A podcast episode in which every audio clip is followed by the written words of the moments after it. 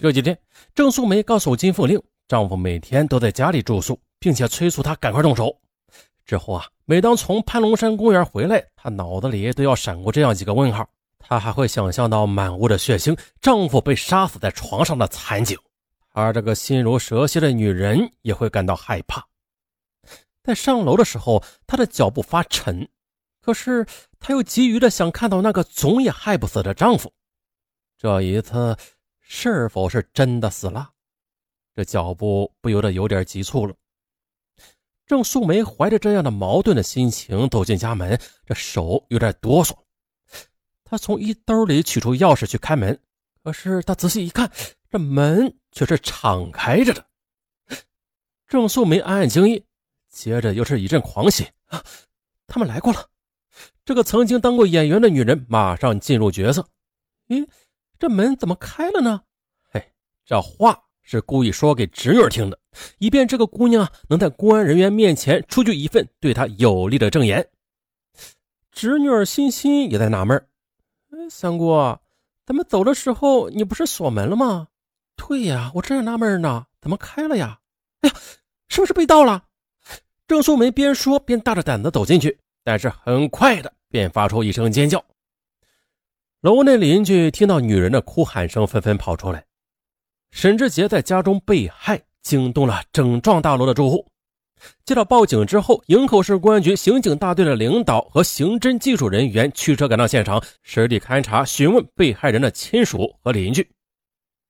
郑素梅散乱的头发，哭着泪人似的对公安人员说：“我和侄女今天早上五点左右去潘龙山公园跳舞，当时我的爱人在家中睡觉。”走的时候，我把门锁上了。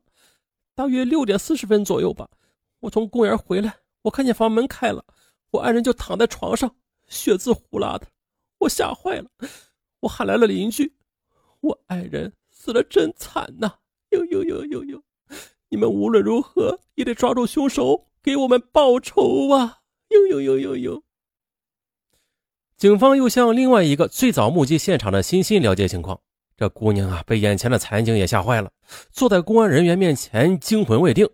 她说的：“我家就在黑龙江，今年四月，我父亲把我送到三姑家的，在美容院学美容。大约一个月前吧，三姑让我陪她到公园去健身跳舞。今天早上的，我们到公园比较早，那里一个人没有。跳完舞之后，回家时六点半了，进屋一看，姑父他就……”这欣欣所说的与郑素梅讲的基本一致。询问附近的邻居，嗯，也没有发现什么有价值的情况。接着，技术人员们又检查门窗，也没有发现任何撬压的痕迹。这室内吧，足迹杂乱，箱柜、抽屉等物被翻动。后来又经郑素梅检查家中的物品，发现丢失了雷达手表一只，佳能照相机一架，还有几件衣服。不过，死者内裤里边的六千元现金，还有那架照相机放在一起的高档的摄像机，却安然无恙。法医在现场检查了被害人的尸体，后来又进行了解剖，发现了被害人头顶部、左耳廓上方、左耳后上方、左额部，还有左眉梢外侧等部位有钝器打击形成的创伤，并且造成凹陷、线性骨折。胸部、腹部有多达七处单刃器的刺伤。再就是被害人的双手无抵抗伤，最终鉴定结论为被害人是因为严重的颅脑损伤、心脏破裂、肺破裂、肝破裂而引起的血气胸失血休克而死亡。有经验的法医分析了，这犯罪分子在作案的时候啊，很有可能是钝器打击头部在先，然后刃器刺胸腹带后。实际上啊，用钝器打击头部之后，这被害人已经死亡了。手段十分残忍。接着，经过对现场勘查和尸检，刑侦技术人员做出了初步分析和判断：这犯罪分子是用钥匙打开房门之后入室作案的，人数是两人或两人以上。犯罪分子对被害人的家庭情况，特别是女主人每天早晨出去跳健身舞这一点非常了解，极有可能啊是被害人的熟人或者亲属。虽然大现场少了一些东西啊，但是许多贵重物品却没有遭劫。据此认为了，这犯罪分子不是为财而来，而是为人而来。这翻动劫走的部分物品是制造假象的。初步判断可以排除抢劫，那仇杀、情杀的可能性很大。七二八入室杀人案性质恶劣，骇人听闻。公安机关迅速成立专案组，围绕被害人沈志杰和妻子郑素梅两人复杂的社会接触关系展开了工作。哎呀，终于杀死了沈志杰。金福令和郑素梅这两个雇凶杀人案的策划者、指挥者都长舒了一口气。不过，他们都知道人命关天，公安机关正在侦查此案呢，不能不多加小心。郑素梅尽情地施展着她的表演才能。逢人呢，便摆出一副伤心至极的面孔，长吁短叹。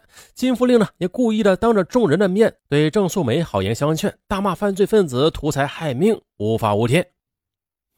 这活儿干完了，朱永贵回来向金福令要钱，金福令呢，给了他五万元。这钱是从放在办公室里的一只家用木箱里边取出来的。早在金福令为杀沈志杰而和朱永贵讨价还价，并把这事儿告诉郑素梅时啊。这郑素梅就往那只箱子里面放了一笔钱，对金福令说：“我呢在箱子里面放了五万，缺也缺不了多少啊。这笔钱呢就供金福令专款专用。杀人酬金只给了一半，这朱永贵、张宝全等人岂肯善罢甘休呢？这不，一个月之后，朱永贵又向金福令要钱。”金福令便向郑素梅伸手，郑素梅又将一个两万元的活期存折给了金福令。金福令取出钱之后，又给了朱永贵。如此这般那般，直到金正二人给足了十万元啊，朱永贵、张宝全等人这才算是知足，不再要了。感慨一句啊，当今呐，向一个企业结账是何其难呐！可是朱永贵他们向金福令讨债却很容易。是的，金福令不敢不给。因为这笔钱呢，是他和郑素梅买沈志杰命的钱。公安局正在侦查，倘若为钱的事惹恼了那伙杀人承包商和凶手，或者走漏了风声，那他们的下场可想而知。为了同样的目的，他们还得往张福喜和李学会身上花钱。入农后，张福喜、李学会找到金福令，要求啊买两辆货车拉脚。哎呀，这金福令和郑素梅合计。深感对这两个小子拒绝不得的啊！策划杀沈志杰的事他们都知道，给他们买辆车呢，也可以堵住他们的嘴。于是两辆货车买来了，加上修理费，共花了五万多元。后来又郑素梅和他们签订了运输承包合同。这杀沈志杰做的天衣无缝啊！对圈里人的钱给了，车也买了，把他们都安抚好了，嘴巴也堵住了，一切完事大吉。金福令和郑素梅在度过一段紧张不安的日子后，也渐渐恢复了平静。啊，除掉了沈志杰，并没有暴露，他们的目的达到了，两人都在暗暗得意呢。沈志杰死后的初期，他们的奸情不得不收敛一下，不过也没有收敛多久，两人便无所顾忌，更加的火热了。特别是郑素梅，干脆把家里的沙发、书柜、衣橱等家具啊，都搬到了金福令的家里。他呢？也住在了金福令家。别看他比金福令大七岁，可是他完全相信，在金福令的心目中，凭着自己的姿色和魅力，一定胜过月红。他更相信啊，靠着共同谋杀沈志杰这个要害，也能把金福令牢牢的控制住。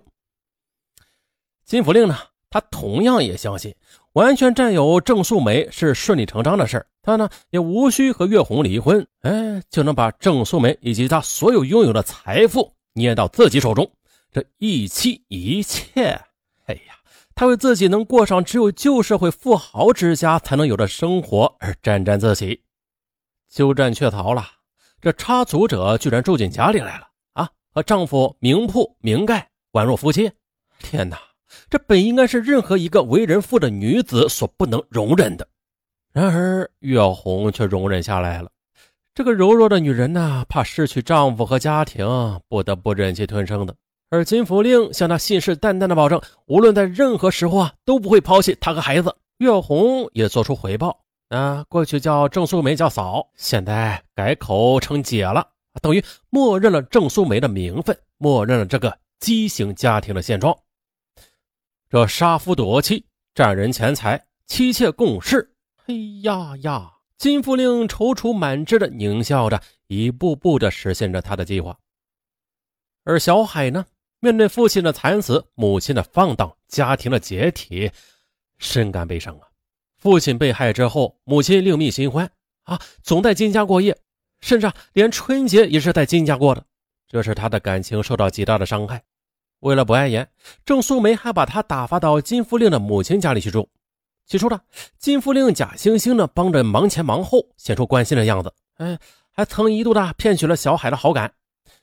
一直到小海见父亲的尸骨未寒，母亲就跟那个人鬼混到一起，他便十分气愤了。他劝母亲呀不要这样。然而那个不知廉耻的女人，她如何能听得进去呢？